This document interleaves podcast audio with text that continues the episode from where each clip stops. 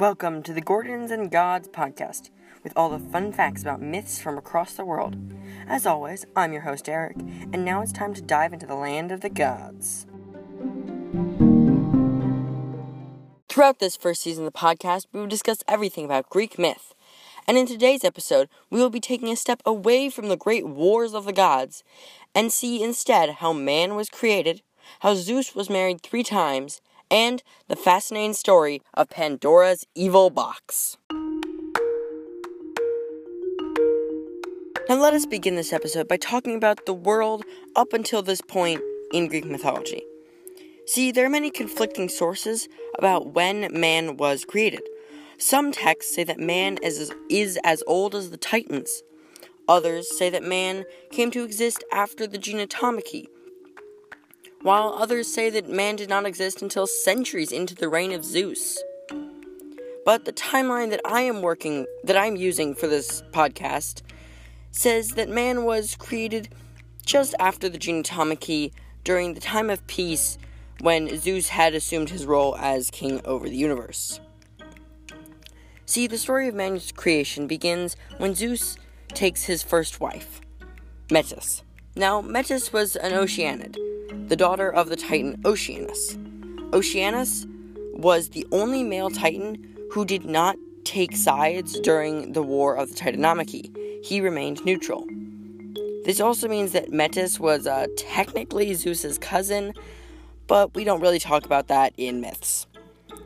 Now, after many years of happiness and peace, Metis came to Zeus and told him that she was to bear a daughter. However, Zeus was frightened. He remembered the words of his father Kronos, saying that if Zeus ever had a son, his son would, would surpass him in power. So Zeus opened his mouth wide and swallowed the pregnant Metis whole. However, inside Zeus's stomach, Metis died, but as she perished inside his stomach, her helpless unborn baby survived. However, this baby wasn't just helpless, it was a god.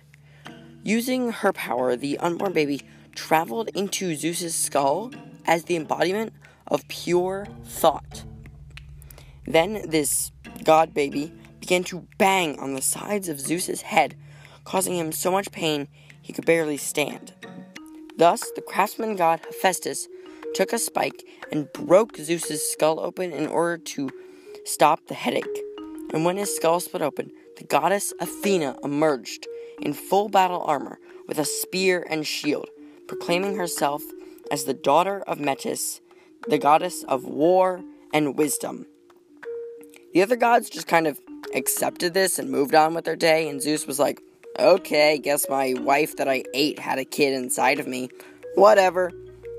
That's usual. Zeus then took his second wife, the Titan Themis. Zeus and Themis had several children together, including the three fates, the goddesses of the seasons, and the goddesses of law. However, after a while, their relationship just kind of fell apart and they split up. It was at this time that Zeus married the goddess Hera and finally settled down as the king into his kingly duties of running the world and the universe. I will go more in depth into Hera and Zeus's marriage in later episodes. However, suffice to say, at this time, there was general peace across the land. Zeus was finally not chasing around women and was administering his kingly roles and duties.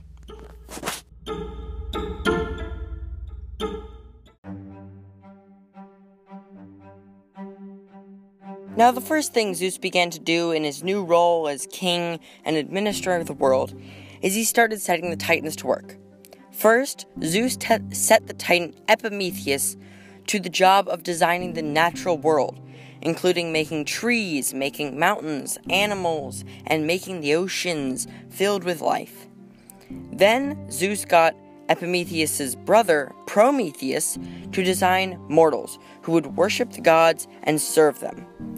Now, Prometheus did an amazing, amazing job creating mortal beings known as humans who would worship the gods and burn them sacrifices and do all the gods' dirty work. However, Prometheus wanted his creations to go farther and do greater things than hide in caves and worship gods. So he asked Zeus if he could give the humans a piece of the sacred fire from the hearth of the goddess Hestia.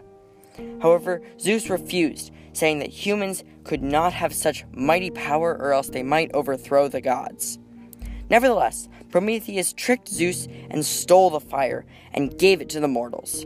This gift of fire allowed man to progress into the future, allowing them to make swords, build houses, and burn offerings to the gods. However, one, one day, Zeus noticed the mortals were using fire to burn offerings to the gods, and he was angry. He realized that Prometheus had tricked him. For this betrayal, Zeus chained Prometheus to a cliff and sent a giant eagle to pick out and eat Prometheus's liver every day. And at night, his liver would regrow so that the eagle could come again in the morning and eat his liver again and again. This way, Prometheus would suffer in pain for all eternity for disobeying the commands of the god of the universe, Zeus.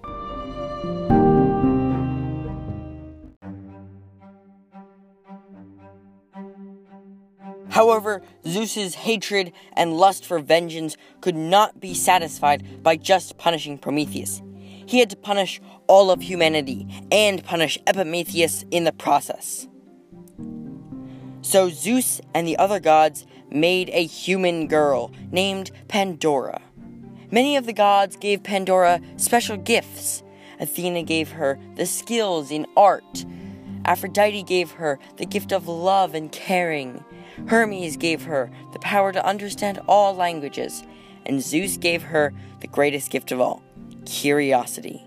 Zeus introduced her to Epimetheus, and the two of them quickly fell in love. The two of them were married in a great ceremony with all the gods and the nymphs and satyrs and mortals from across the world. However, during their wedding, Zeus gave Pandora a special wedding gift. He gave her a box, which he told her never to open under any circumstances. Pandora and Epimetheus lived happily for many years. However, one day, while Epimetheus was away, Pandora grew curious of what was in the box. Soon, she could not resist her own curiosity, and she opened the forbidden box.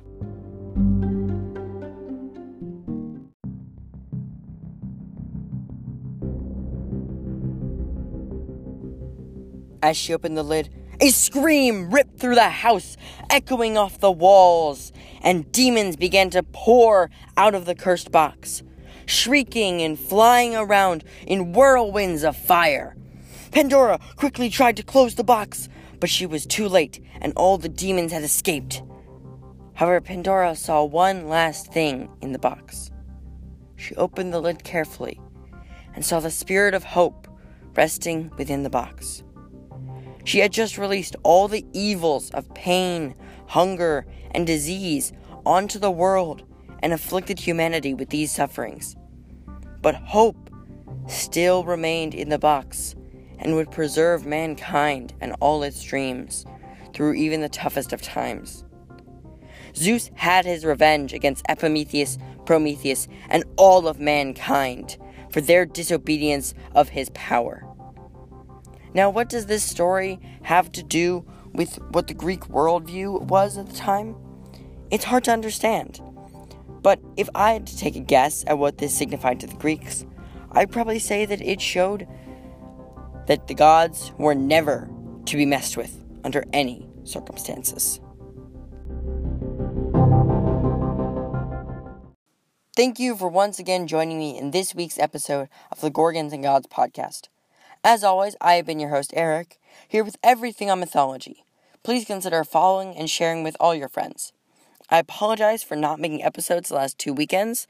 I had a lot going on and was very busy. However, now I am back to my usual uploading schedule, so expect another episode next weekend.